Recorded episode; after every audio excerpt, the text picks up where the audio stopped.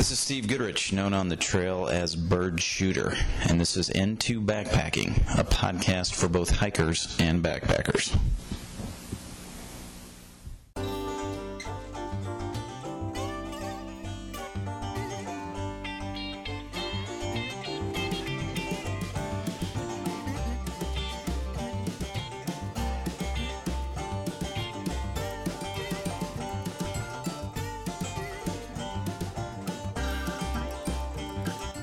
Hey, backpackers. This is Bird Shooter. And tonight on the show, I welcome fellow podcasters Scott and Ariane to the show. They are hosts of the popular backpacking podcast Trust the Trail. And despite living within 15 minutes of each other these last few years, we end up chatting long distance from their Airstream camper in Arizona. In the podcast, we discuss their life on the road these last eight months, their show Trust the Trail, how hiking and backpacking podcasts have evolved over 10 years, and their experiences as backcountry guides this last decade. The discussion uh, does clock in around 90 minutes, uh, but stick with us to the very end because you will be rewarded as Scott and Ariane share their love story and some must have gear for the backcountry, plus their plans for the coming months. Here's episode 86. All right, this is Bird Shooter. I'd like to welcome Scott and Ariane to the show this evening. You might know them as co hosts of the popular backpacking podcast, Trust the Trail. And they are here this evening to talk about the show, their experience as backcountry guides, and share with us their current seven month adventure traveling across the United States in an Airstream camper. Scott and Ariane, welcome to the show. Yeah, thank you so much for having us. It's a pleasure. Yeah, thank you. You know, I got to put it out there just because it happened, and, and we won't go into details, but um, the Arizona time zones are confusing. yeah, they sure are, especially when you're on the border between Arizona and California. They get real. They would get real confusing. Any comments on that? Just in how it might have affected your travels and uh, keeping things straight. Well, uh, we were for a minute. We were going back and forth. Uh, we were in, in southern Arizona, southwest Arizona, very close to uh, Quartzsite, Ehrenberg, that area. And we were going back and forth, um, even into Blythe, and then we did a backpacking trip in Joshua Tree, and um, you know it's an hour difference. And so every once in a while, when we were on the Arizona border, our our, our cell phone would hit a California tower. It would just change our time. And so we were constantly asking each other, "Hey, what time is it? What time do you have? What I have? Is it seven or six? And we were constantly going back and forth. I don't know how we made it for a month uh, doing that, but uh, we finally just said, "Okay, what's an hour difference?" So we we start planning everything. Okay, is it six or seven? What what what should we do an hour early? So it was yeah, it was a little confusing. I, I totally see that how that how that could happen. That that uh, makes complete sense to me. So tell tell the listeners what you've been up to because I understand you've been on the uh, road for seven months. Is that right? Yeah, almost almost eight. Wow, awesome. Yeah. Let's hear about it.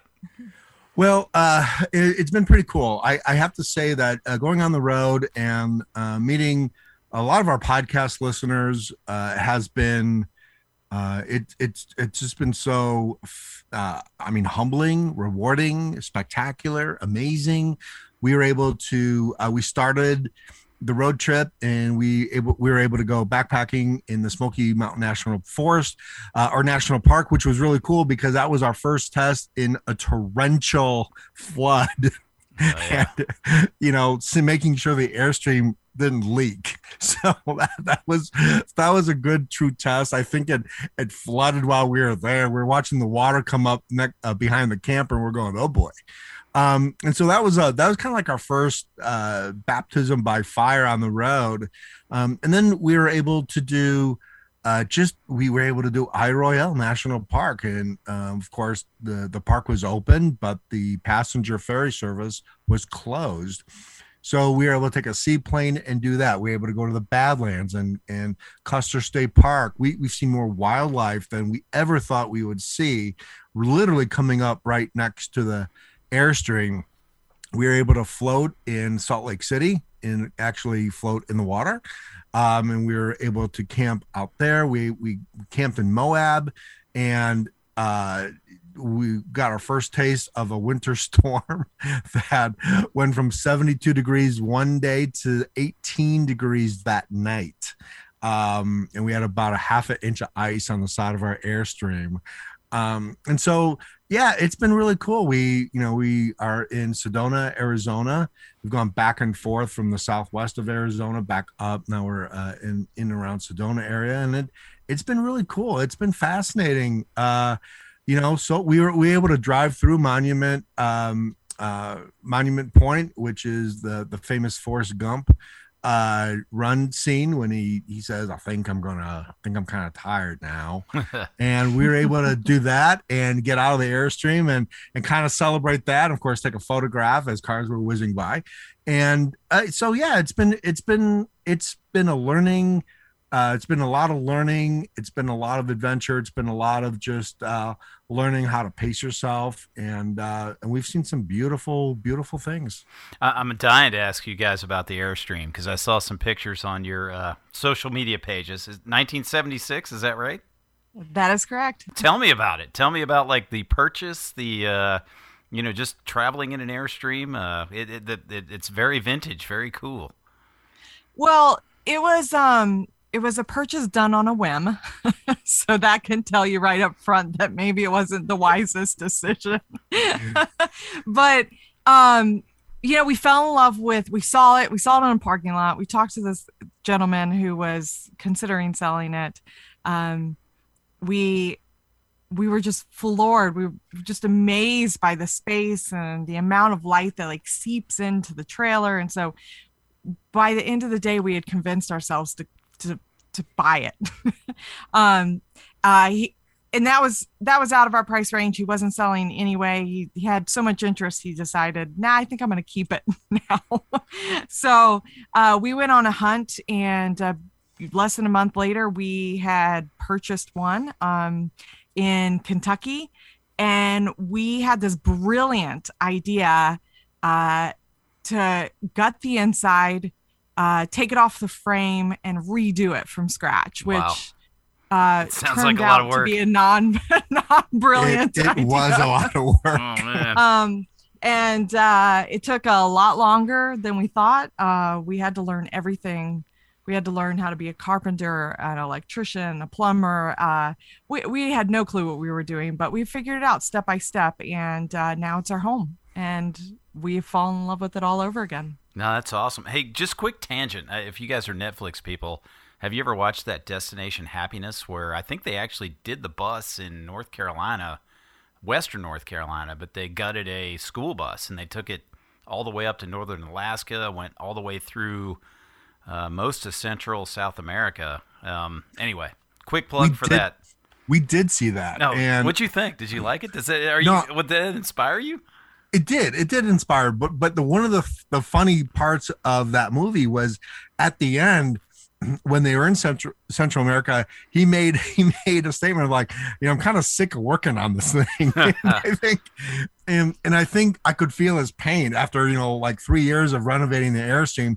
At one point in time, I remember going, you know, I'm sick of working on this thing. So um, I And thought that was a really funny line in the movie. Yeah, we're still working on it. I mean, we still have things that are failing, breaking. You know, this thing is constantly going through shifts and movement and just like harsh gravel. And so, I mean, we're still in that stage where we're constantly having to adjust or fix or, you know, reinsert wires where they've fallen apart. So it's it's a constant. It's a constant every day. Yeah, I would imagine even if you had a brand new, you know, Yeah. camper, you're still dealing with stuff. I mean, that's part of part of the experience on the road, right? Yeah, Yeah. and I think the funny thing is we hear a lot of uh we we hear a lot of stories f- from people that have bought new RVs that actually have worse repairs than we do. Mm. So Yeah. so we we feel we feel pretty good. It so far so good. Cross your fingers. Yeah, that's awesome. I give you I give you big kudos for uh, for your travels there. Now, it looked like from what I could get from the pictures on your social media sites, you guys are kind of mixing things up. You're in kind of designated campgrounds that have probably hookups. You, you seem to be in areas that don't. I mean, are you you're kind of moving around, right? Is that correct? Uh, yeah. Our idea is, is to stay in as many boondocking sites, so like out from the norm, just kind of in these wide open lands um, as we can be. And we've spent the majority of our time doing that um, in these past eight months. Um, but it does depend. Uh, we've we started out in like RV parks or more um, uh, park areas where we're on like hookups, uh, more for like when we actually have a trip planned or there's some kind of necessity for us to do that. Uh, but for the most part, we've been out on public land this the majority of the time. Yeah, we stayed in um we were out in Moab for a month with uh, just out in the desert, and then we were in Sedona for a month, just literally out in the desert. Um, we were down in Southwest Arizona um, we did uh, Quartzsite, we were out in the desert, and then we did Ehrenberg, which was out in the desert. Uh, a lot of where they filmed the movie Nomadland, uh, we're that's literally where we were we were boondocking. So I, I guess all in all, in seven months, I would probably say about uh, and almost four of those months have been completely without hookups. Okay. I mean, you guys definitely don't have to sell me on this, right? I jumped in a Mazda on two separate occasions and drove across the country, and I mean, it, is the best thing I ever did in my life. So, uh, yeah, I mean, I'm yeah. sold all day long. Um, yeah. So, I, this what is most interesting to, to me about this conversation is that we live probably not too far from each other in Atlanta, right? And um, are are you guys planning on coming back to Atlanta? Because we're talking coast to coast here which is which is it's kind of funny actually. I mean, we could have probably easily met face to face. Yeah, I you know I don't know, um, and that's the kind of the cool thing about uh, our lifestyle now is that um, Georgia has not been on our mind. I mean, I think wow. I think once we left, we are like Kill, killing later. the tagline there.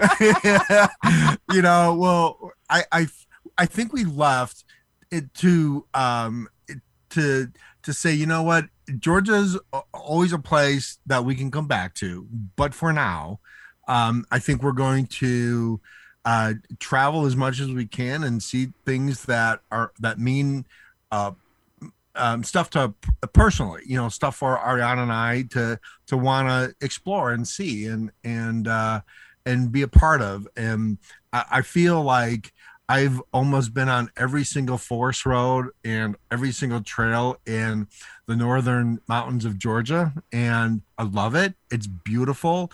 Um, I'm, I'm, I'll, I will always be called back there because the Appalachian Trail is there, um, and that's kind of like a, a, a place in my heart where that's home.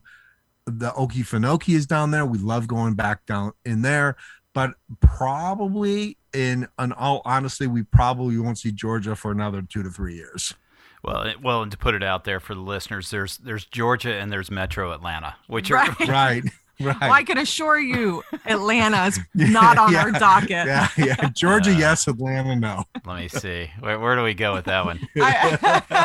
Uh, uh, let, let, we could talk about traffic for hours, which is about right. how long you sit in traffic, but uh, right. it hasn't been happening lately. But uh, no, I understand what you're saying. That's that's interesting um, exciting to have another fellow podcaster that I, I, have come to realize had lived so close to me and I never met. So, well, where are you? Where where are you? Where are you from, Atlanta? I'm North Atlanta, so like you know Roswell, oh, okay. Alpharetta. Yeah. Oh, well, yeah. you're right there. Yeah, yeah. I thought I saw you guys were Alpharetta. Yeah, yeah. Crazy. Yeah, we, were, uh, we uh, we restored the airstream in Milton. You know, you had to go cross country for us to talk. had you know, had I known you were so close, I would have come over and handed you a rivet gun and brought you and uh, brought you over for for some uh, help and support on the airstream. I don't know if you want to see my riveting. I don't think it'd be impressive.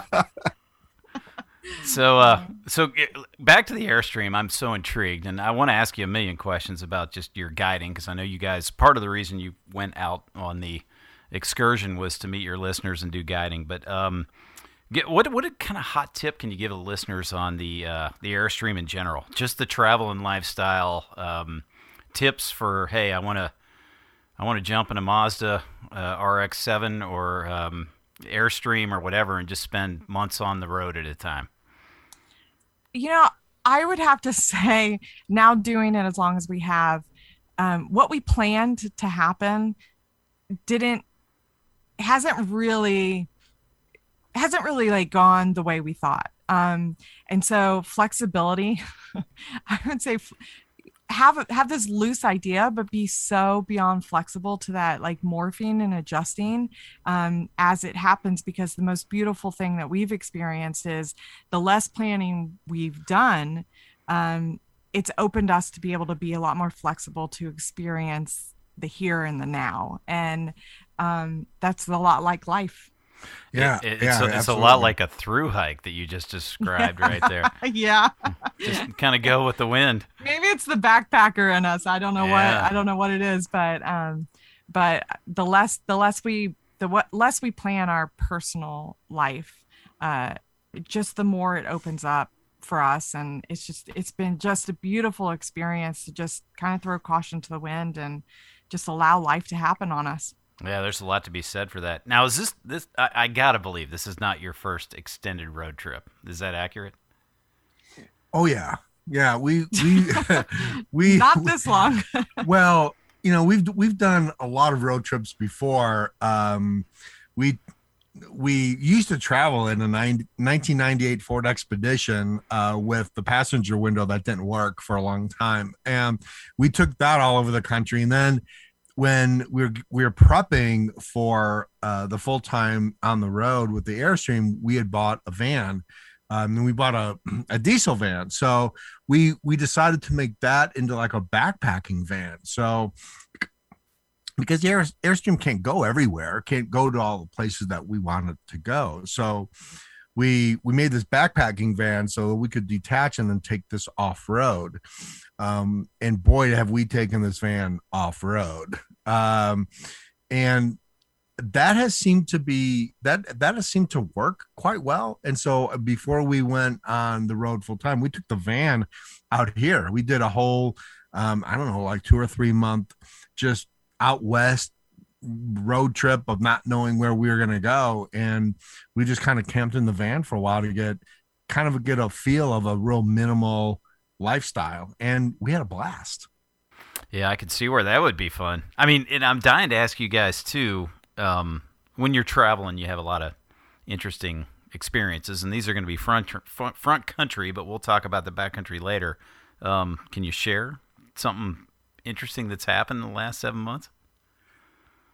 Um, well, I would say hard to select. it, it's hard to select. I would say probably the most spontaneous um, v- fun, terrifying thing that we did was we were up in the Canyonlands National Park, and there is right at one of the uh, entrances, there is a forest road that you're at about mm, 7,000 feet, maybe. And it, it they I asked a few people, "Hey, can my van do this road?" And they're like, "Yeah, yeah, yeah, yeah, yeah, you're fine." And um, right before we did the road, we asked somebody, "Hey, can I go do this road?" And you're like, "Yeah, yeah, you're go, you're you're fine." It dropped about four thousand feet in a switchback from hell, and it was a blast. It was terrifying. It was spectacular, and we got to drive literally next to the Colorado River and end up all the way in Moab from Canyonlands National Park. And I think that was probably one of the highlights so far of just doing something really spontaneous uh, and seeing a beautiful canyon, seeing part of Canyonland, seeing part of the Colorado River, and and just kind of seeing things that normally um, you you know normally you wouldn't get to see because if you saw the switchback road uh, uh, if you want, if if any if anybody wants to Google the Shafer Trail in Canyonlands, you'll be able to see that switchback. And we drove down it. I thought that was a lot of fun. that sounds like the kind of uh, road that would end up in divorce if I took my wife on it. But uh, cr- credit to you for that one. Well, I can't say Ariane was happy in the beginning. That's awesome. So, so can we talk for a second? And this is really the heart of what I wanted to get into tonight was um, what drove you guys on the road. I mean, it sounds like you were super inspired to meet your listeners. Um, you know, it's kind of fun. You you start to over time develop relationships with people who listen to your podcast. Um, you know, you guys obviously have a guiding background. Can you just kind of talk to how that's uh, worked out for you on the road? This started as a personal venture for us. Um, neither of us sit tight very easily. Um, you know, we always have like an itching and a yearning to kind of just kind of keep moving and seeing new things and explore and experience things that, you know, kind of test us um, in whatever way that is. And so it kind of initially started as that. And as our podcast started growing, we didn't want to necessarily stick around and do the same old trails over and over and over again. And it was very limiting for us to not have the time to be able to explore the way we wanted to explore and kind of open that not only up to us, but open it up to others as well. And um, you know there's something to be said to get to experience it with people and it was kind of a driving force and once we connected all the dots there it just it kind of exploded in our minds and there was no turning back. Yeah there's a lot of world to see you know? Yeah. i mean as much as i love north georgia and western north carolina i mean you guys had mentioned the badlands earlier uh, isle royale which I, I, maybe i pronounced that incorrectly. You guys said it differently but two places i've been that blew me away um, so yeah, I, t- I totally understand what you're what you're saying there. Have you guys? Um, how much of your time are you doing independently, and how much are you hooking up with other people? Well, I would say the plan was uh, for it to be a lot more independent, um, but we just have random people just decide that they want to come and spend their vacation with us and so we've had we've had a larger chunk than we had anticipated um actually hanging with people wow. um so i would say intentionally it would be a lot more independent but it just kind of we've met a lot of people out here by by just existing and we've connected with people in a really unique way and very close fast uh, way that we never anticipated and so a lot more of our time has been with people uh, than independent but it's it's kind of a nice breather to just be the two of us and our two dogs every now and again. I mean, your dogs are probably having the time of their life. I'm guessing. Oh, they love it they love it and i mean there's just there's just new trails and new exploration and new things like just yesterday i was out uh, hiking a trail and uh, my cattle dog uh, got into it with a lizard. And so, I mean, she had never seen a lizard this size before, and she's like, "What is this?" And the lizard's like, "You better back up right now." so it's it's new experiences for them. It's new for us. It's just it's it's amazing. And are most of the people kind of keeping tabs on you through social media, or like how do you how do what's the connection point, or or the, are you just meeting people randomly? I would say probably a little bit of both. Um, uh, it we we some of our some of our favorite I would say our friends um, that we've gotten to know through the podcast. Um, we we we talk to on the phone um, you know, they'll call and and say, "Hey, I'm thinking about coming out and spending a week with you guys," and we're like, "Yeah, come on out." Um, so I, I think it's just been, as you know, you know, the the longer you you do something, the more you build relationships, the stronger those relationships, you know, become. And uh, but we we've met a lot of uh, uh, non-podcast listeners on the road too that have become really good friends of ours. So I think it's I think it's just a I think it's just a mix of, of you know being out there. Now I know you guys have done a lot of guiding and uh, maybe over even a 10 year period. So are, are you guys is part of this whole journey that you're doing guided trips too, or is this more just a more more of a personal journey? No, it's it's um you know, when I got off the Appalachian Trail in 2003, um, I was lost. I didn't know what I didn't know what to do, and so um, I I was with a few other people. We started uh, uh, a backpacking club in Chicago, and uh, we quickly learned that uh, not everybody knows how to go backpacking, and so I started this little um, part of the club called Backpacking Boot Camp, and so we would take new people out. Not not necessarily so much about how to hike, because really putting one foot in front of the other, but getting to know their gear. You know how to put your tent up, blah blah blah. All you know, getting to know your girl. That that morphed into other things. That morphed into into other things, and you know, pretty soon you you know I looked at the clock and I'd been doing it for ten years, and uh, it just kind of became part of who we are.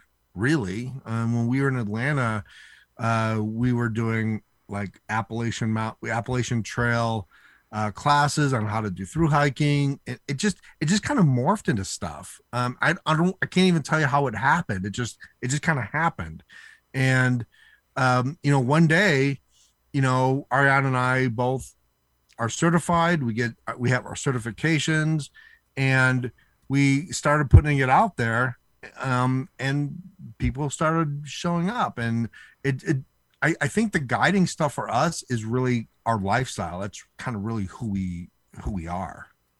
But you know, doing what we're doing right now um, with living full time on the road in a small little tin can, um, you know, that's that's a personal journey for us. That is something that's very very personal.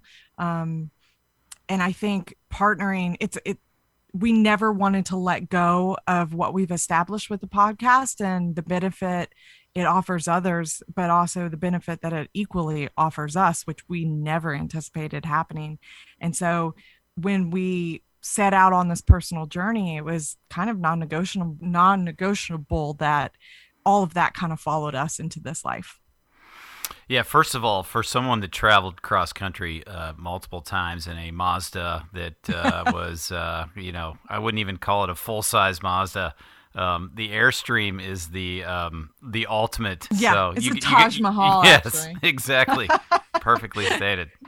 Uh, it's you know the the more we live in it, the bigger and bigger and bigger it gets to us, and um, now we have a lot of empty space in it because we've pretty much pared down everything in here that we don't use to the point where all of our drawers are starting to get empty. And now we're like okay now it's time to downsize. So we're looking at that mazda purchase next. Yeah there's something to be said for a life of simplicity for yeah. sure. I don't know if you want to go that deep though to the mazda. That's a big step my my dogs they, they, our, our dogs would not appreciate the mazda. I i don't think. I don't think any of the four of you would appreciate the mazda. So i'm i'm intrigued about your your guiding uh, experiences here because um, you know I, have only really truly guided on one paid venture. And uh, I, there's a million things like they're going through my mind when i say that. But um, are, are I mean, are you guys still kind of kind of in the guiding business, or is that sort of? Uh... No, we set up uh, trips throughout the year um, to to specifically um, guide people. That that's what we do. Of course, you know, 2020 uh, brought on a whole new different challenge. Uh, 2021 is probably even going to bring even more challenges. Um, but you know, I, have been doing it for a long time, and I, I don't you know that's that is that is specifically what we love to do is bring new people out into the outdoors so they can experience uh you know the the beauty of of nature. So yeah we, we're gonna we're gonna continue to do it. Yeah, you know, if you're somebody that's looking for a guide and looking for help, I mean, what what kind of suggestions do you have for them on what they should be looking for, right? In terms of certifications, you guys you mentioned you had some and I know some are critical, right? Like having some first aid experience and that sort of thing.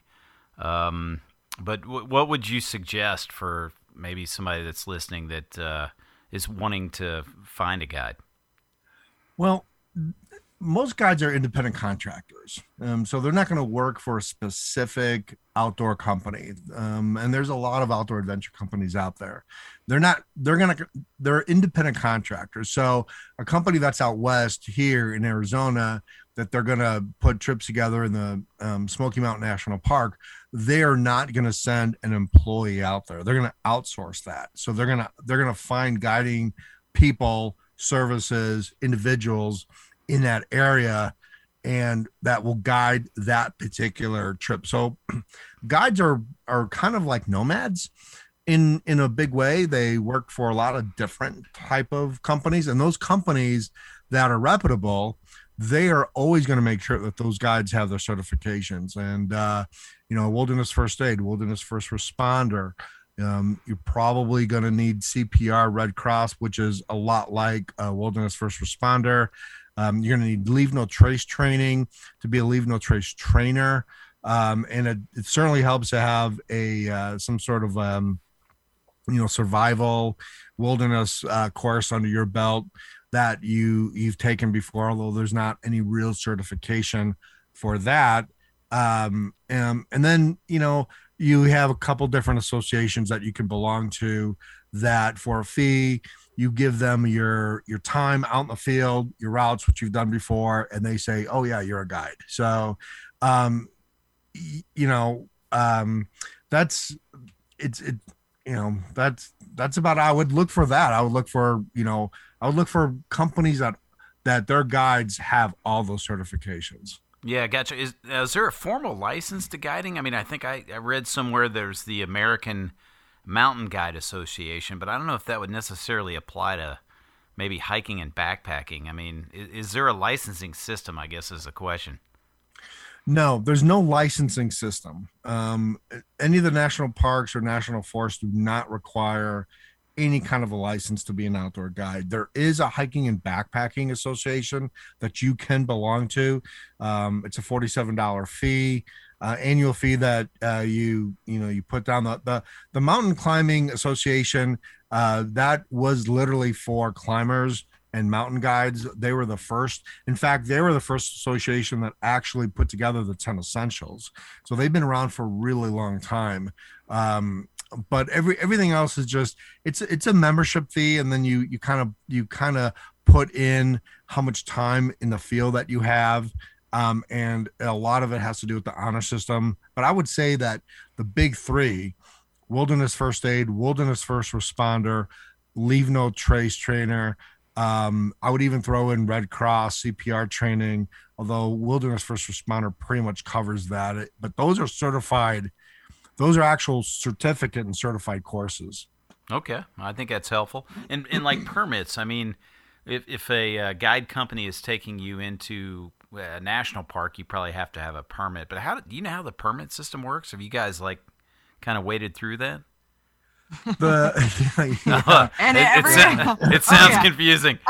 You know, every every park is different, um, and everybody does it. Just all the nuances are different from place to place, so it depends on where you're going and what you're looking for. There are certain uh, national parks that we work closely with that are going to be a lot more detailed in how you do that than others. Um, some national parks, I think they take a dart and they throw it at a dartboard, and you get a permit. Um, other national parks, it's it's it is a lot more. Um, it's a lot more well defined on what you need to do, and then it's not really a permit; it's more of a scheduling uh, type situation that you work with the backcountry office and to schedule that uh, that that trip. So yeah, every national park. I wish it was all the same. It, it would be nice if it was all the same, but it literally is different. And I don't even think sometimes the National Park Service knows from year to year to year how they're going to work the permit system because um, it does seem to be changing all the time. Well, if you think about it, evolution changes. You know, with the the people that are getting into uh, in, into the sport of backpacking, and that is going to really dictate. You know, the more people that dr- that are driven to the trails and are interested in these things, and social media has a lot to do with that.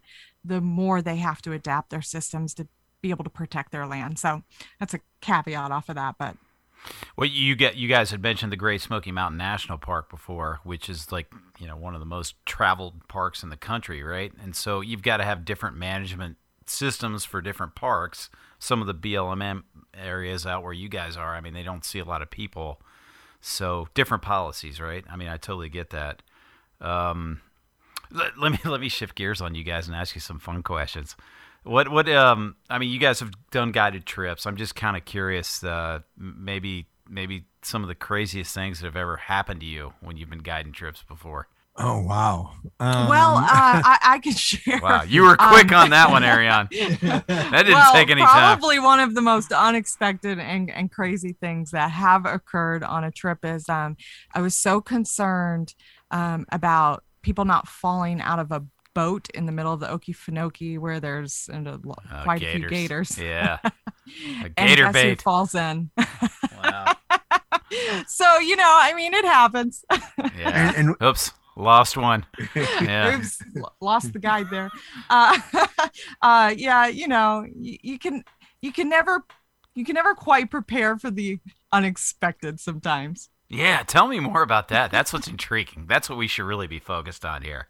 What what is the unexpected that's hit you before? Well, I, I don't know if it's unexpected anymore. I, I would say probably the biggest thing that we um, that we've done is probably go from uh, maybe an outdoor guide to almost a life coach because th- there are there are times where people have to push through their fear and there's no turning back. You're you're in the middle of the wilderness or you're on an island there or you're on a trail, you know that you know the, you know there is there is no trailhead close by. And uh you know for whatever reason um you know people will you know have to have to take a moment and push through some fear that they have. And you know a lot of times you're you're literally holding their hand or you're giving them a hug or you know you're wiping tears from their eyes or you know whatever whatever they're they're going through at that moment you know you've got to be there for them and, and be very understanding of why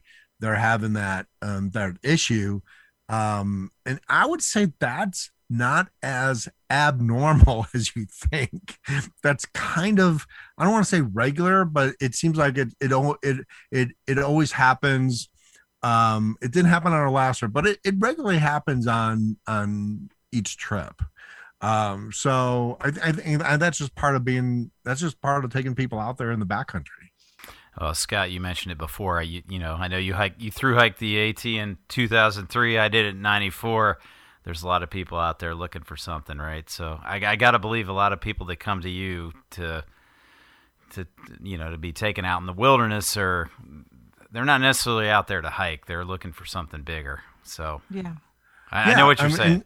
Yeah, and a lot of it, I mean, and as you know, it's like um it's self-confidence, self-esteem. You know, they're trying to, you know, push through fear that they have. And uh and and and and I think, you know, for I know and you you probably could could agree with that. It's like when you hike the Appalachian Trail, I mean, I probably wanted to quit a billion times in my head. I mean, I maybe didn't say it out loud. No, I actually did say it out loud a few times. But you know, there's that constant of that that constant mental fight that you have with yourself. Is like, you know, I don't have to be out here if I don't want to be. And so it, it is it is a mental challenge quite a bit. Absolutely. Yeah, it also brings clarity for sure. Um, so hey, can, I got to get back to your guiding though, because I, I wanted to ask you. There are so many fun questions I wanted to ask you here. Um, what about what about the biggest mistake a guide could make? I know it's a hard Man. one. I know it's no, tough. that's that's pretty easy. Is it really? Yeah, Dang. I think the the biggest the biggest mistake a guide could make is thinking that experience um, entitles you to um, to be able to successfully teach something um, in the backcountry. So what I'm talking about is that we A- Ariane apparently knows. I- apparently I- I- knows I exactly what you're saying. understood what he was going to say. so so um we we took uh we took a family um backpacking and how many times have you hung a bear bag right? I mean like hundreds and hundreds and hundreds of times Uh, wait, are we talking in the daylight or at night, or like wait until daylight. Okay. evening evening. You know you're getting ready you're getting ready to settle in right? I, I've definitely And made the mistake of trying to hang a bear bag at midnight. Bad idea. yeah. Yeah yeah right right. Well in this in this uh time we had taken a family and um there they had some they had they had young kids they had you know kids and so um i'm like okay you guys i'm gonna start getting our rope ready we're gonna i'm gonna show you how to hang a bear bag real quick which you know um I, I don't know. I don't know what happened. I still don't know what happened. But the the you know the thing about the wilderness and and being out Mother Nature, you know, Mother Nature doesn't care who you are or what experience you have. she just doesn't care.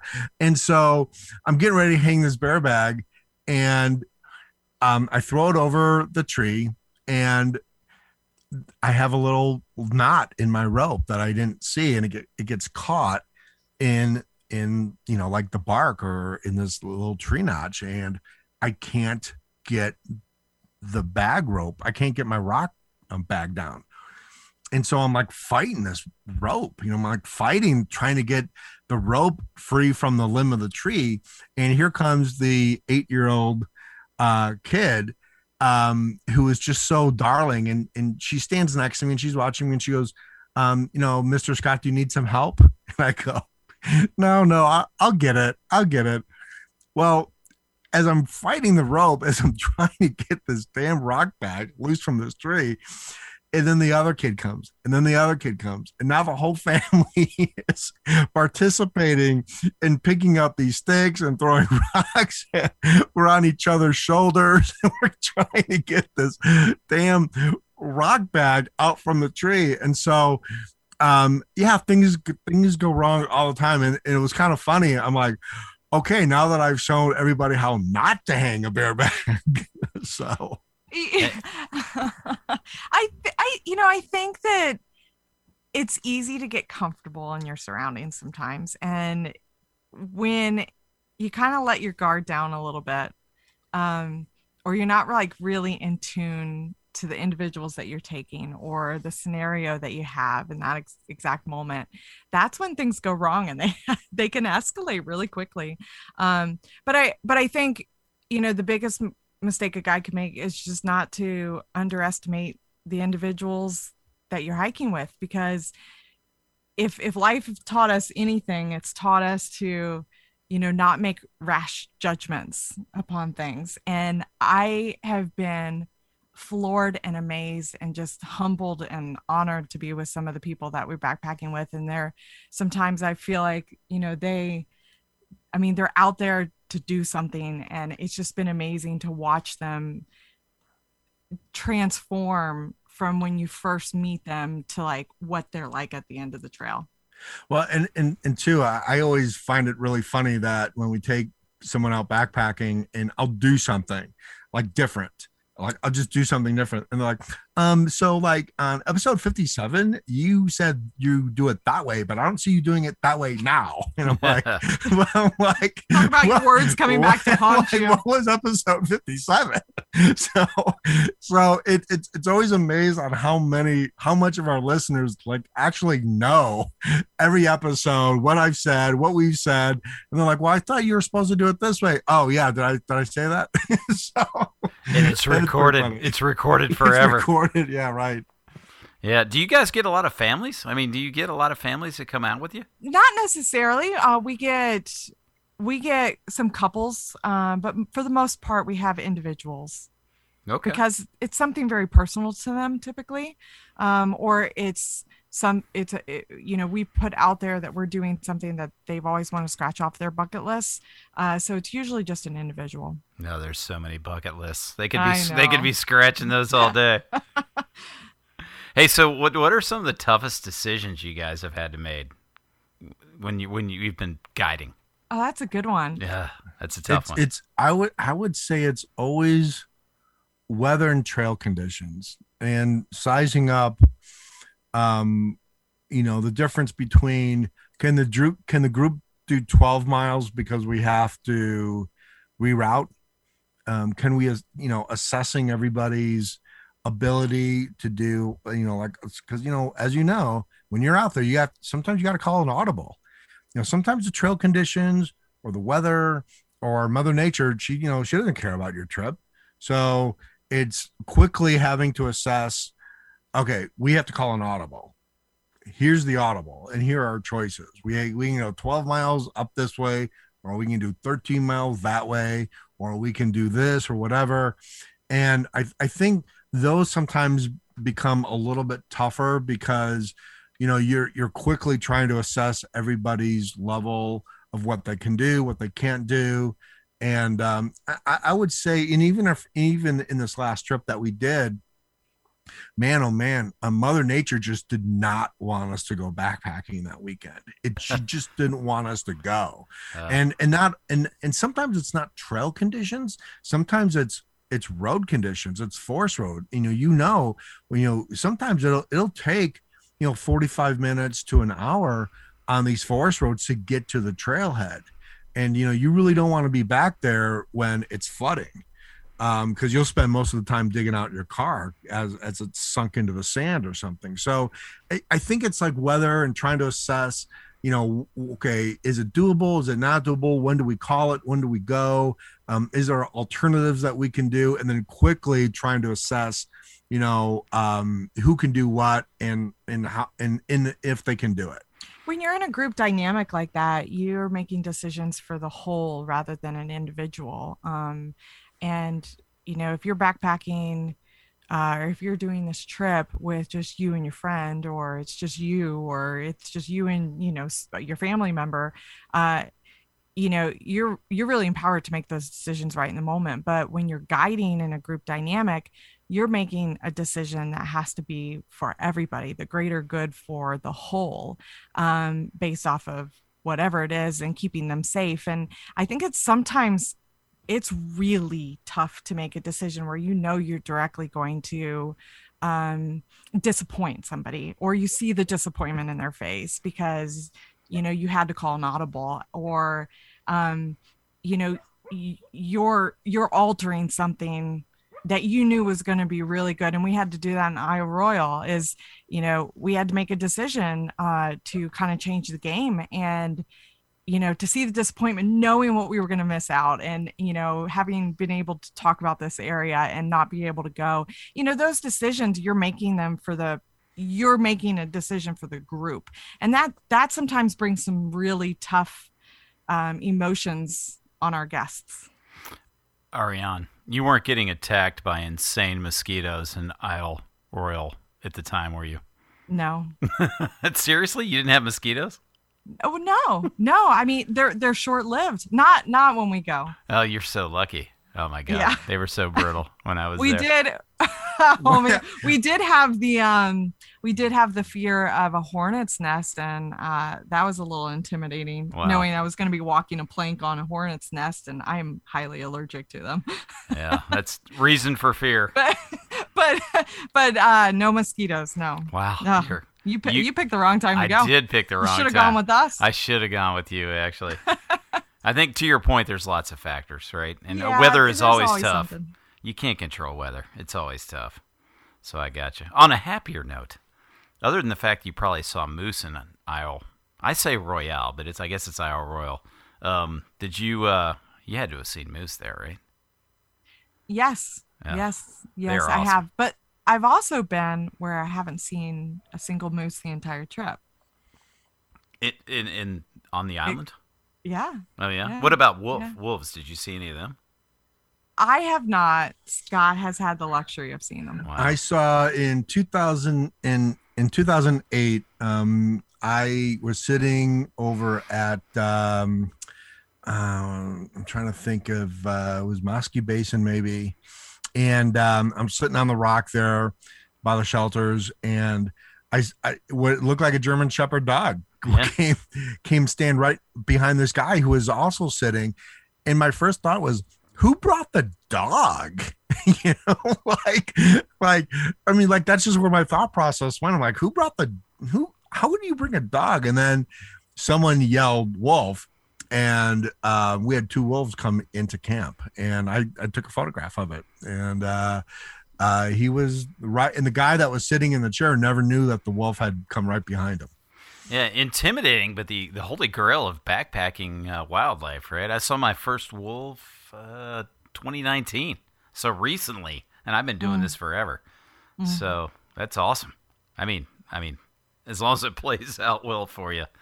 Yeah i mean you know there there are trips that we go on that you know like you know we'll see a squirrel and then there'll be other trips that we go on that we get the trifecta. You know, we get the wolf, we get the moose, we get the, the, the fox, we get the otters, we get you know, we get you know, we get everything. We get the northern lights, and it just it just kind of depends. You know, that island. uh the, especially uh, that that island is is very magical, but she doesn't always cough up her secrets uh, normally. Is that where you got the uh, nor- Northern Lights? Yes. Oh, awesome. That's cool. I've only seen them once, and it was about on the same latitude. So, um, Yeah. yeah, that's incredible. Oh well, don't be too sad. I mean, you you got the mosquitoes, so you know yeah, that's you got true. the experience. That's a good point. all, all the times you guys have been on the trail, you got to give me like a, a really good, funny story here, because I know you got one in there somewhere. I'm gonna say probably. I, don't know. Perhaps this is funnier to us uh, because we know the individual so well. But um, we we had this uh, one guy uh, who went on a few of our trips, and he just uh, he just had the sense of humor that was it was just so addicting. It was just it was just it, it was just somebody you wanted to hang around, and he was he was so gentle and so patient uh, uh, with somebody that had come with us as well. It was having a little bit of trouble. And I think he just, I don't know if I can say this on air. Uh, Oh, you but- can. Please do. so, Don't stop. so he you know he, he he took he took this one individual under his wing and was just kind of trying to guide him through uh, a really really tough part he's like no no no i got this i got this and and so we were just watching it all play out and he had been with him for probably 30 minutes just kind of helping him and encouraging him. And it was it's really cool to watch that dynamic happen between two people um, that just kind of connect. And at one point just to flip a switch he he i think he just lost his patience and he he's like wow no no you just you now you've just gone and up f that one up. And i okay that's probably not so funny But but, he it was it- funny he- in that he- moment he does it with he does it with like this Irish accent. And so, you know, he he he's he he kind of waits and he times his statements funny. So he looked at this guy and um he, he the guy only took one step. I mean, he took one step and he goes, "Oh, you screwed it up already," you know. And he's just, we, we, I think the funny moments are with the people that we. I'm sure we could come up with some some funny stories. Um, I, I I think probably, um, on that particular trip, all of us were running around like ants trying to find the trailhead um, on that one particular trip because we we couldn't find the trailhead. We were all running around trying to. We were all arguing about where the the trail was going to go, and it went straight up. That's where the trail went, and we were all running around. We were scurrying around. Like, like ants trying to find where the trail was going. We're like, no, it's over here. No, it's here. No, it's here. And we're all arguing with each other because we couldn't phantom that the trail was going to go straight up out of the canyon. Um, but yeah, I, I, each trip always brings that, that like uh, moment where someone does something. It's usually me. Like I'll, you know, like we've been on trips where you know I forgot my my tent pole, um, and uh, you know we're we're sitting at the campground whittling a stick, trying to trying to make a No, tent pole. I've been there, man. you know, and they're like, "What are you doing?" Uh, whittling a stick. you know, we we made apple pie one time, spontaneous. We found an apple tree, and we are all sitting around and and uh, um, we were like, "Man, it's too bad we couldn't make apple pie." And they were like, "Well, wait, I've got brown sugar. Well, I've got honey. Well, I've got a frying pan. Well, I've got a tortilla." And like everybody had the ingredient to make apple pie, so we made tortilla apple pie. You know, things like that. I think are probably pretty funny moments for us. Um, kind of like it had to, it kind of had to be there. Yeah I, I i would think that maybe if i was a better storyteller that that initial story probably would have come off a little funnier Are you guys typically cooking for uh, folks when you're out there, or is it? You know, oh it depends on it, it it varies it completely varies depending on the trip How how was guiding people exactly like you thought it would be, and how how was it totally different?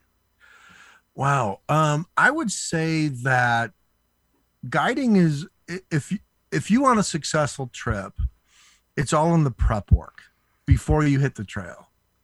So, you know, you you do your pack shakedowns, you do your virtual pack shakedowns. Um, you know, you you you get you get to know what their fears are or what um you know what they may be trepidatious about in any given circumstance so when we do trips we're like hey how do you feel about heights how do you feel about water crossings? How do you feel about this or that or this?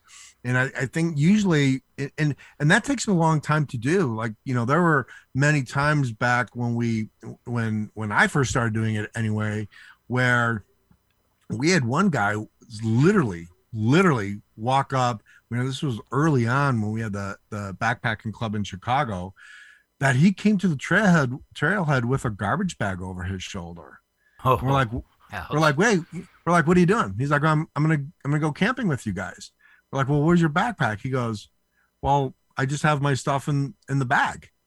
I'm like, oh, okay, we need to have a we need to have a we need to have a backpackers beginners group. And so, um, you know, I I think after I, think after years of, of doing that, you you almost get to the point where the prep work before the trip is key to a successful trip. Once if you're you know you get uh, people get to know each other you know like you now you have a zoom call you know which you know you know 15 years ago you didn't you didn't you didn't have that even 10 years ago. So you'd all kind of meet as strangers at the trail i will say this though. We have never ever done a trip ever where the strangers that we met in the beginning of the trip did not become fast friends long time friends after the trip and I think that's one of the cool things about guiding. Yeah, that that does does not surprise me at all.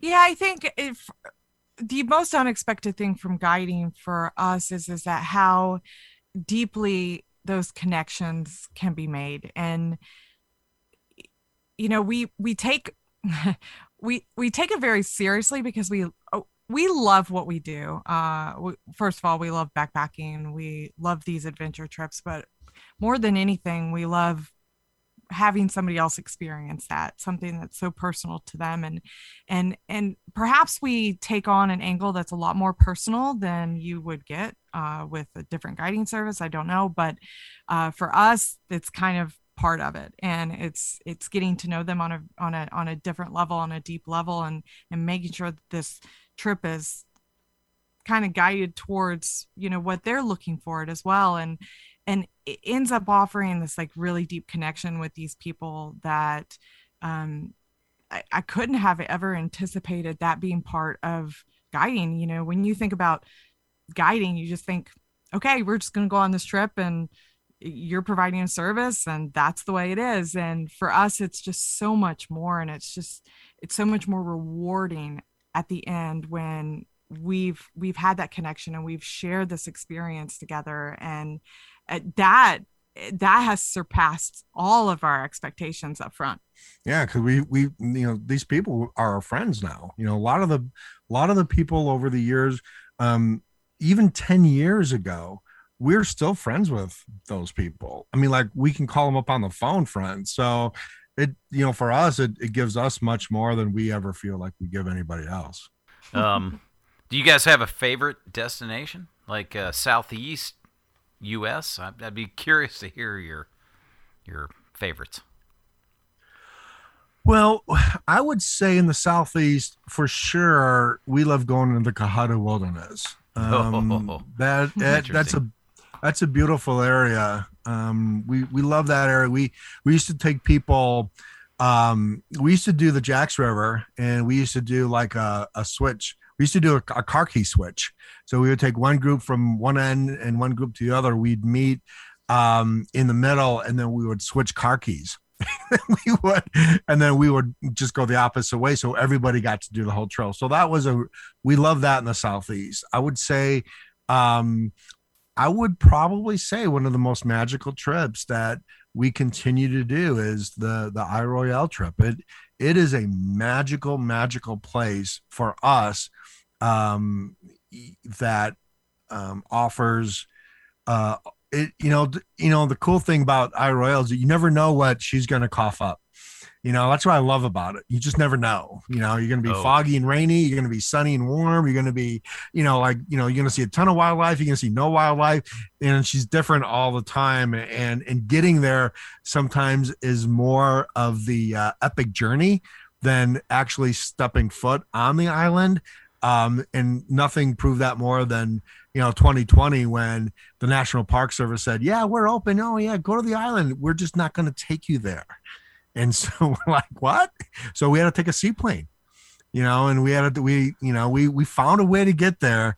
Um, and I, so I think Isle Royale is always kind of magical for us.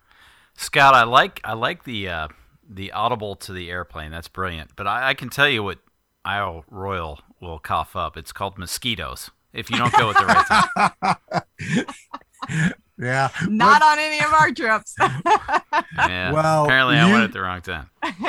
Yeah. no, there's a time and a place for those mosquitoes. But you know what? You never you never know. Uh we could we could do this trip how many times and then the one year the, the next year that we do this, watch, there's gonna be mosquitoes. Yeah. Oh yeah. Yeah. Just because I said that.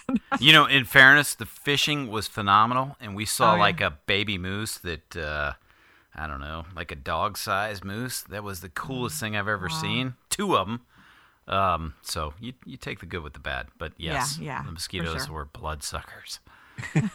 uh, anyway, let's talk about your podcast here for a second. So, um, Trust the Trail is your podcast. Uh, I'm sure you've been asked this a million times. Explain the name. Well, um, yeah, we have been asked that a lot. Trust the Trail comes from way, way, way, way, way back then when we were taking, um, you know, beginners out on their very first backpacking trip.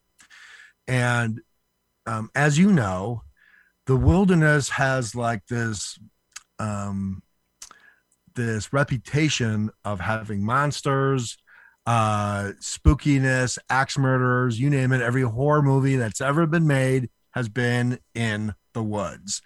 So it it it takes a lot to push through that fear and that stereotype of what is literally in the wilderness.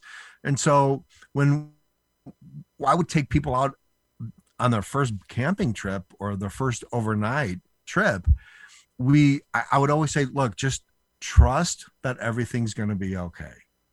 Everything is going to be fine. And then that kind of morphed into trust the trail. And as you know, as as we've been doing this for a while now, all I can say is that I trust being in the woods a whole lot more than I trust being on 85 going through Atlanta. So, you know, so yeah, my- well stated. my trust factor on the trail is high. My trust factor in urban city life is low. So we came up with this this whole thing. We started saying it to, you know, people that were going backpacking for the first time, like just trust the trail. It will provide you what you need. And what does that provide? Self-esteem, self-confidence. And a lot of times it provides you exactly what you need at that moment in your life. Right? No matter what that is. And so we just said, trust it. It's going to give you something. I, I do have a challenge for you, though, and this is for both of you. Um, can you always really trust the trail? Because sometimes it kicks your ass. Oh, but you sure. can trust that it will. It- it's not so much the trail; it's Mother Nature. But yeah, the trail can get a little. uh But you know the, yeah, the trail can. We have a you know. You've heard this before. Embrace the suck, which um you know sometimes you know that's life too. You know you you, you go up up and down in your life. You know you have good times, you have bad times. You gotta you gotta push through. You know the thing about the trail is that if you want to get back to your car, you know unless you want to get evac out by helicopter. which is going to take a few days. But if you want to get back to your car, you're going to have to put one foot in front of the other. And you're going to have to embrace the suck and, and push through that to get to where you need to go. Yeah, there's a lot of people that wish they could pull that helicopter trigger oh, yeah. for sure. So you guys have been doing this since 2016, is that right? September 2016? I don't know. You got to tell us. We The lost track Yeah. of it- I time. think that sounds about right. I had you September 20, 2016. Yeah. what what keeps you right. going? I mean, and I say that because I know what goes into yeah. the production, right? It's a lot more work. our listeners don't fully appreciate how much work goes into this for no money. Yeah, Tell, tell me, tell me what keeps you going. to be honest, there have been times in in that long now. Uh, there have been times where we've wanted to stop it. We've, you know, we have we haven't been able to dig deep enough to be able to keep it going, and uh, and then we wouldn't record an episode, and all of a sudden we would get. we you know we kind of be like okay let's just not do it this week. Let's see what happens. And and we would get a very concerned email are you guys okay? Like you guys inspire me. And the, and the email that we get or the communication the message is just just so heart-wrenchingly it's inspiring on their end that we're providing something for somebody and there's they're relying on something um and and it just snaps us right back into it like okay all right let's keep going at this and you know I, there's a part of us that just enjoy it so much that we just keep doing it. Um, we've taken a very raw approach at our podcast. Uh, we never spend endless hours editing. And so there's been an aspect of it that's just like, it just we throw it up we throw it out there. We give we give our audience what we have to offer in that moment and that's what it is. And and we never imagined it would grow into anything but yeah every time we try and quit uh, we we get snapped back into it well, and and two, now that we're on the road, um, there's a fear that we may have to call one of our listeners and ask if we can um, park the airstream in their driveway. So it's Awesome. yeah, it's it's more now of like just fear of stopping. like, you know, no, we we we actually really love it. We really, you know, we kind of make our fun night uh recording night and um yeah we we uh, we we continue to to i think as long as you love it and as long as you keep enjoying what you're doing you know you're going to be inspired to keep to keep doing it. And uh, i know with backpacking and hiking and the outdoors there is uh, an infinite amount of topics at some point in time um, you know and we're almost i god i think you know this year we'll probably hit 200 episodes um, and yeah, there there is a time where you start thinking, now what else can I talk about as far as backpacking goes? But but there is, you know, and, and we run into new topics all the time. And a lot of the times we get that from our from our listeners that say, Hey, you know what? I've got this issue. Could you guys do an episode about that? And we're like, Yeah, let's do an episode about it. Scott, I got the perfect topic for you and Ariane. all right what is it How to deal with the HOA when you park your Airstream in, in the neighborhood. well luckily we've only ever parked it in one neighborhood so far and and uh, we got out of there without uh, a f- uh, our friends getting a fine so. Yeah and that, yeah that was our there that was our that was our very first like you know moochdocking experience when we they're like yeah you can pull you can pull up in in front of our house. We're like yeah okay cool. And then we pulled in the neighborhood and we're like oh wow. You guys live in a nice neighborhood. I don't know if we're gonna i don't know if, if i feel comfortable you're just parking in front of your in front of your house. And I'm like no no you're good you're good. Like there are neighbors looking out their windows at this point. And so but yeah we no one called a tow truck so you know we made it. You know I, I think to sum that that episode up right there it's uh, get on the board and change the rules yourself. I like it. We're going to have a whole podcast about that a year from now after your travels continue. right So I, I'm dying to ask you another question. Your most head scratching moment of comments about the podcast. I, I just want to call out that we, the podcast creators, work very hard to make a podcast, and you get the most bizarre comments sometimes. Can you can you Uh, can you, can you comment on that? I, probably not verbatim, but yeah. So we, you know, it's interesting. Um, when when people listen to content, I mean, you you know this. Uh, we create it. It's free content. Uh, we put a lot of energy and a lot of time into putting it together, and then they go in and sometimes we've had some really harsh comments, some really really positive comments, but there have been times where it's really harsh and it's like whoa if you don't like it stop listening to it why did you have to write such a harsh comment um and they kind of go in on the attack kind of like a crow attacking you you know is getting you know getting the food but um there've been uh there've been some zingers in there. I th- I think the two two of the comments that really come um, to mind was uh, early on comment. I don't know what we were talking about. We but we got a comment from a guy that was very disturbed that we did we swear what did we do when he wrote that comment about you know like hey man my, you know like my boy scout troop is listening to your podcast make sure you clean it up and i'm like i don't even think we swear on our podcast We- so we- i didn't really did. know yeah i think maybe we we dropped a, a word there but unknowingly and i think the so that was kind of a funny i'm like ooh okay so we'll have to clean it up I, I And think then- you used the word fart. Is what yeah, yeah, probably, probably. I'm sure. And then the one other comment, which I I still find very uh, funny, was that we did a a show on hydration, and you know, like you know, water, blah blah blah, and I got this long comment about water poisoning and how we didn't talk about how you can if you drink so much water at at one time you can you can get water poisoning. And and it was a long comment. I mean there was a lot of thought into the comment.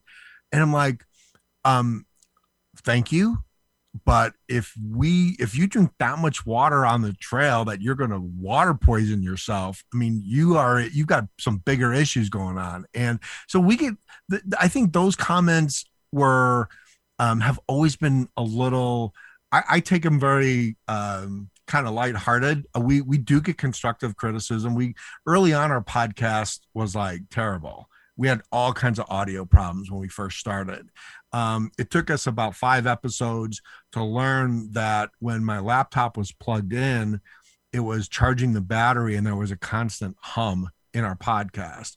And so, yeah, it, we got early on, we, we got comments like your audio sucks. Or, or your podcast would be okay if your audio didn't suck. And so it's like, okay, maybe I should take a look at the audio. So, you know, like sometimes you know they're harsh but they're they're meaning well um other times they just go into left field i have no idea what they're talking about I, I appreciate your hard work because I know how hard you guys work at this. So kudos to you. That's why I reached Right. out to you actually. yeah yeah likewise you you know the thing is that uh you've been you've been you were early on. You're there weren't anybody in the backpacking podcasting genre um you know i would say even um oh, five six years ago there was very there was very few. You were one of the first first 40 miles. Um cascade was doing a podcast for a while um i think we kind of sneaked in and in the last three years there's just a ton of backpacking podcasts now so i'm glad that makes me good that more people are talking about it um but yeah you were you were you're kind of like a pioneer in the whole backpacking podcast field 10 years. So uh, next month, I'm going to bring back the, and I haven't put the episode one out yet, but the couple that I interviewed for the very first podcast, I'm going to bring it back for the 10 year anniversary. Oh, So that's great. I'm going to, you know, at the time they were not married, now they have kids. So we're going to talk through that whole thing. But uh, yeah, yeah. that's that's that's very cool yeah, it's amazing how much the the podcast world has changed. I think it's for the good though. I mean, a lot more people are listening to podcasts and there's a lot more content out there. I think that's a great thing. What do you think that listeners least understand about producing a podcast or podcast in general? Uh, I would say uh, the the amount of time it takes um, to, you know, to produce it, to edit, to put it out, um, and uh, yeah, I would I would say time. It it's it's very very time consuming to do that because you not only do you have, you know, the thing about pod the podcasting world is that, and, and it's a little bit more like the video world. I would I would you know um, you know throw that in there is that it's not just recording a podcast. You've got to do technical things like edit. You've got to um, some, and especially when you're doing interviews um, like this, you've got multiple tracks in your in whatever uh, editing software you're gonna. You have to know the editing software, and then of course what platform you're gonna put it on. There, there was a long time now. It's gotten a lot better, but I know uh, podcasting. Um, whoever or wherever you hosted your podcast you know, like for us, we had to contact a lot of these podcatchers individually. So now it's kind of done automated. You, you can get on, uh, you know, um, you know, like Anchor or Libsyn, and they kind of do that for you. And the biggest thing that we learned was owning your content. That was a huge, huge lesson learned as someone who's in, into getting in the podcast world.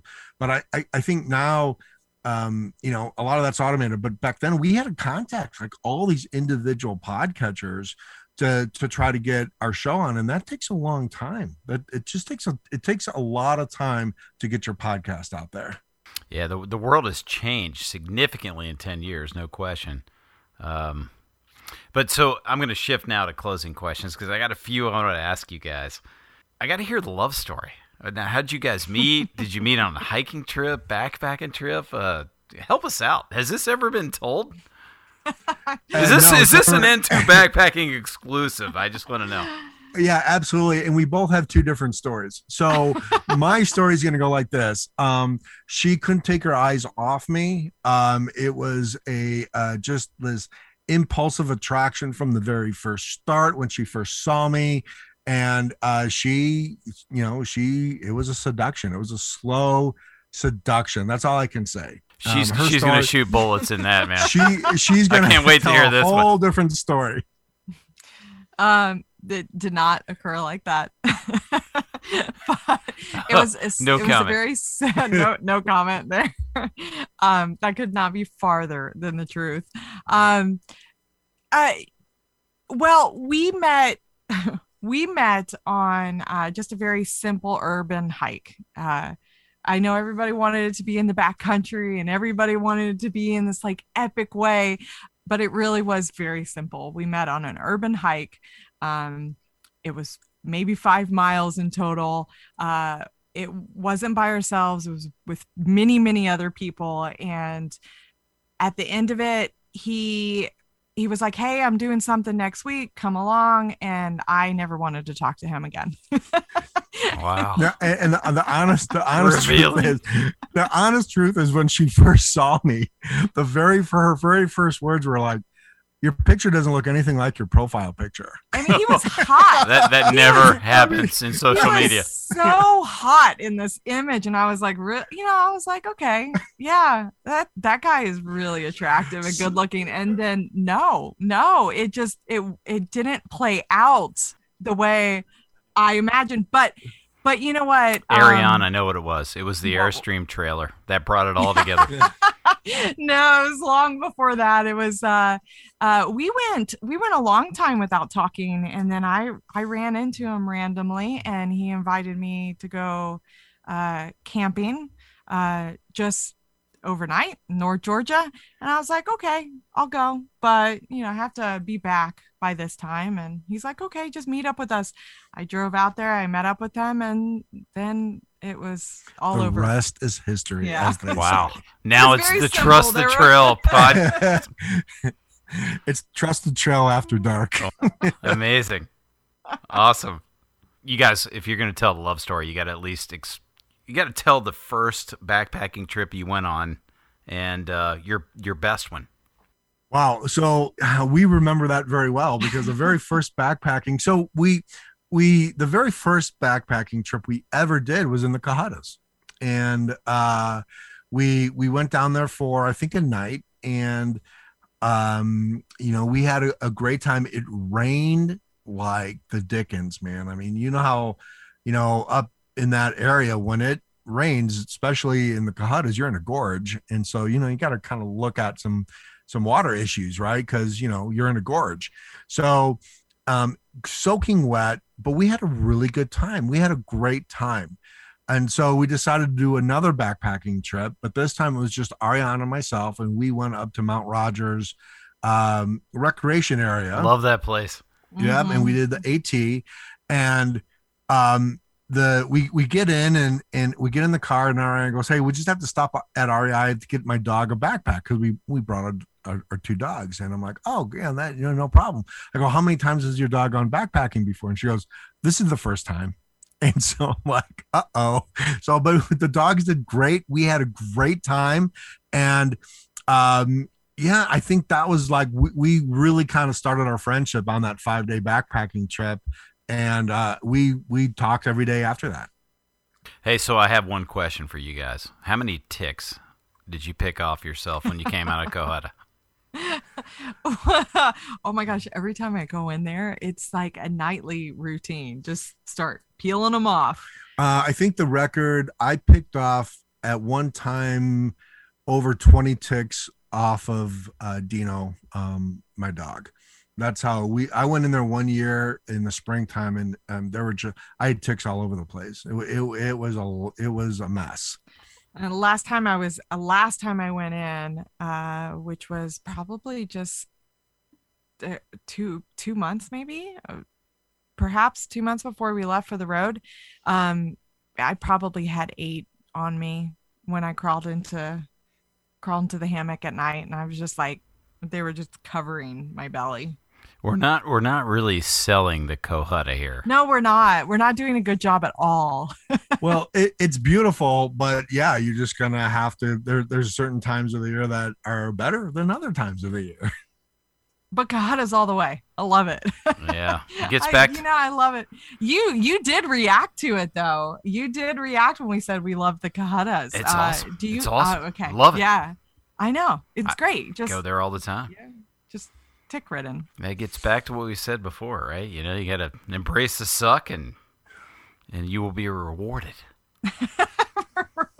right. Well, for as much as you're in the Jacks River or the Conasauga River, um, you know, uh, you know, the, the ticks aren't really that big of a uh, of an issue because you are in the water quite a bit when you're hiking the Cohuttas. Yeah, because it's hot as hell, right? That's why you're. Well, of course, you moved to Arizona. I'm not sure that's any better. it's, it's it's different. It's different. Yeah. It's uh, dry heat rather than, you know, um, that, You know, that no one, Georgia heat. nobody talks about you know when in this all this this beautiful travel and oh the RV and hit the road. Nobody talks about one category, and I'm surprised that no one talks about how windy it can get in December in Arizona. Um, there was there was one point in Southwest Arizona where we were literally sucking dust.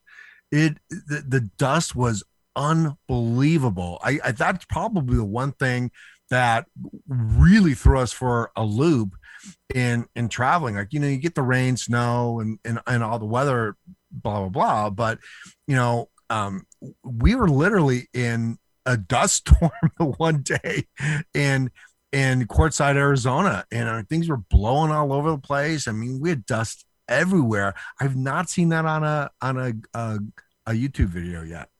Hmm. you definitely would not get that in the Cohutta. No, You might get some banjo playing, but I'm not Yeah, sure you would get that. Yeah. Just kidding. Bad bad reference. Um, Got to ask you one last question about gear because I'm always curious to hear, you know, people that backpack a lot, what their favorite piece of gear is. People love to talk about gear, and we don't do that a lot typically on my podcast. But your chance to uh, say your favorite piece.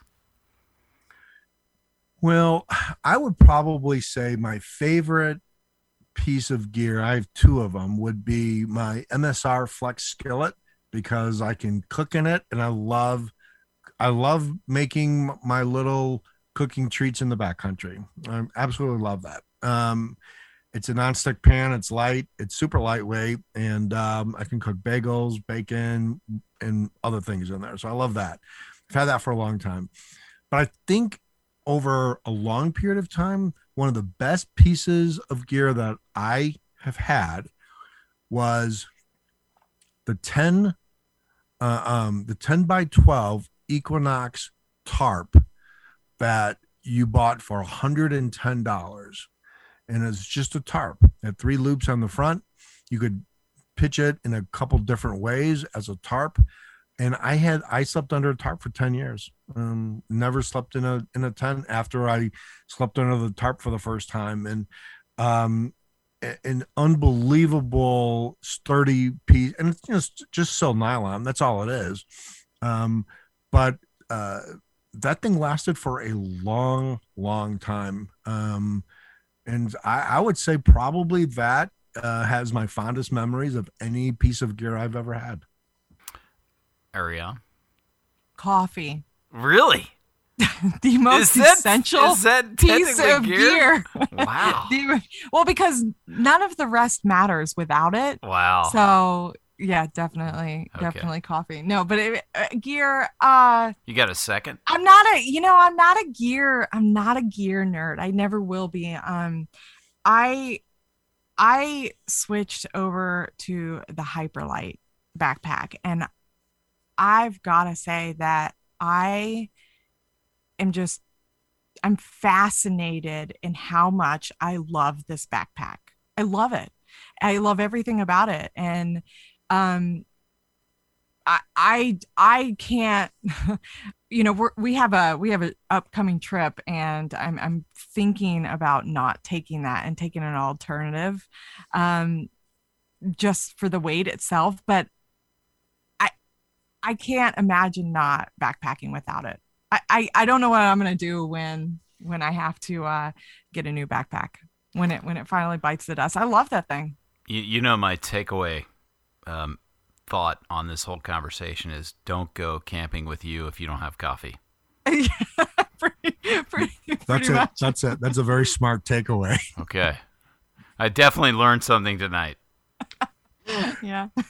yeah, coffee is a must. Okay. Yeah, or or or the agreement of sharing your food with Ariane. That's another one. That- that- like we Wow. we made the mistake one trip. Hey, you know, let's go lighter. We'll just share our dinners, and that didn't that that was eighty six. Like after the first dinner, Oh. Ariane was like, "I want the rest of your food in your food bag." So, um, you know, yeah, sharing food or coffee, absolutely.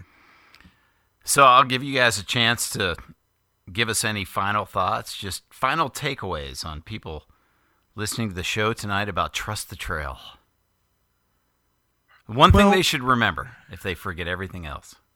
Um, I, I would say this is that you know the trail's open to everybody. Um, the outdoors is a place for everybody to come out and experience, and it's a great, it's a great place to um, put away a lot of the the myths and fears and uh, stereotype that the outdoors get all the time about going out into the woods, and to to challenge yourself to go out there and go camping by yourself or go slowly start slowly go out there you know maybe with a friend but don't sleep together. I mean th- there's so many things that the trail and the outdoors can give you and build for you like self-esteem self-confidence we talked about um, you know um, you know overcoming fear.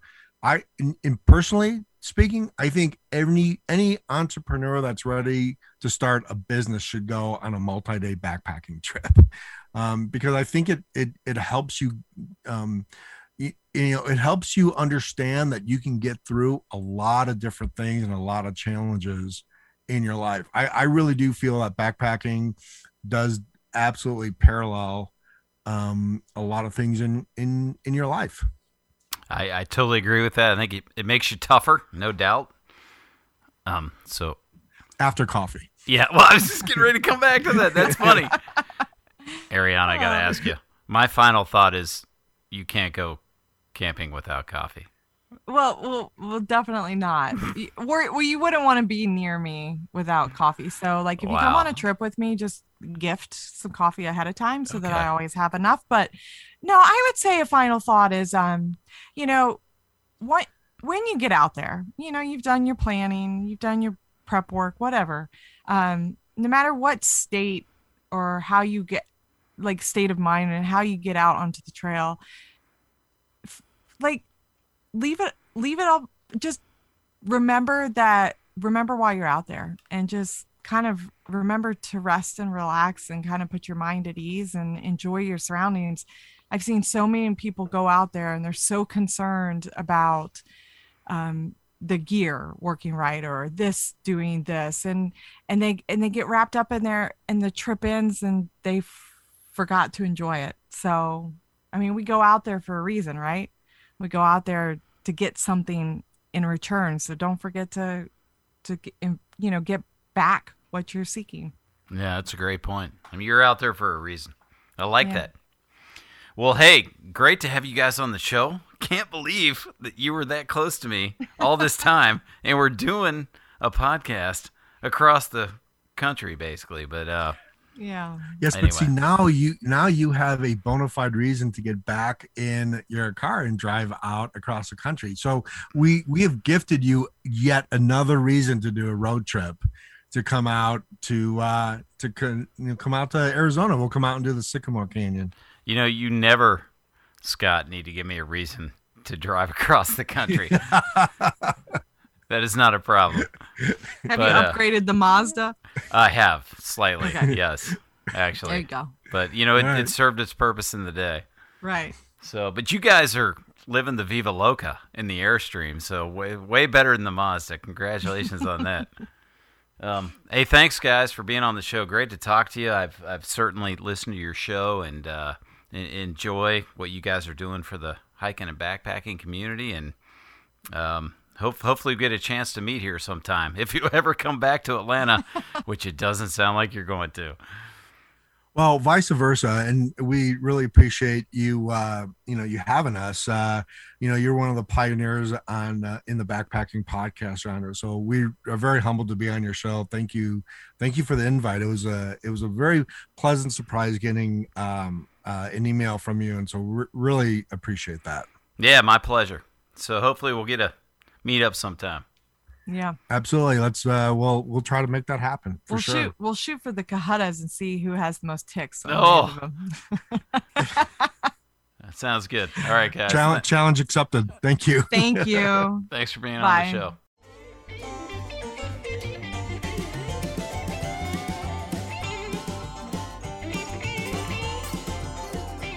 You've been listening to the N2 Backpacking Podcast. This is your host, Bird Shooter, wishing you the best for your travels on the trail. To subscribe to the show, visit iTunes, Stitcher, Spotify, iHeartRadio, Amazon, or your favorite podcast app. And give us a thumbs up or a positive comment while you're there. You can also stream shows directly from n2backpacking.com. Just click the podcast tab on the main menu. Music from the show was provided by Jairus under a Creative Commons license and is titled Hillbilly Anarchy. The show is a production of N2 Backpacking and is copyrighted by N2 Ventures Inc. For more information on this podcast or to provide feedback or comments on this or future shows, please visit us at n2backpacking.com. That's the letter N, the number two, backpacking.com.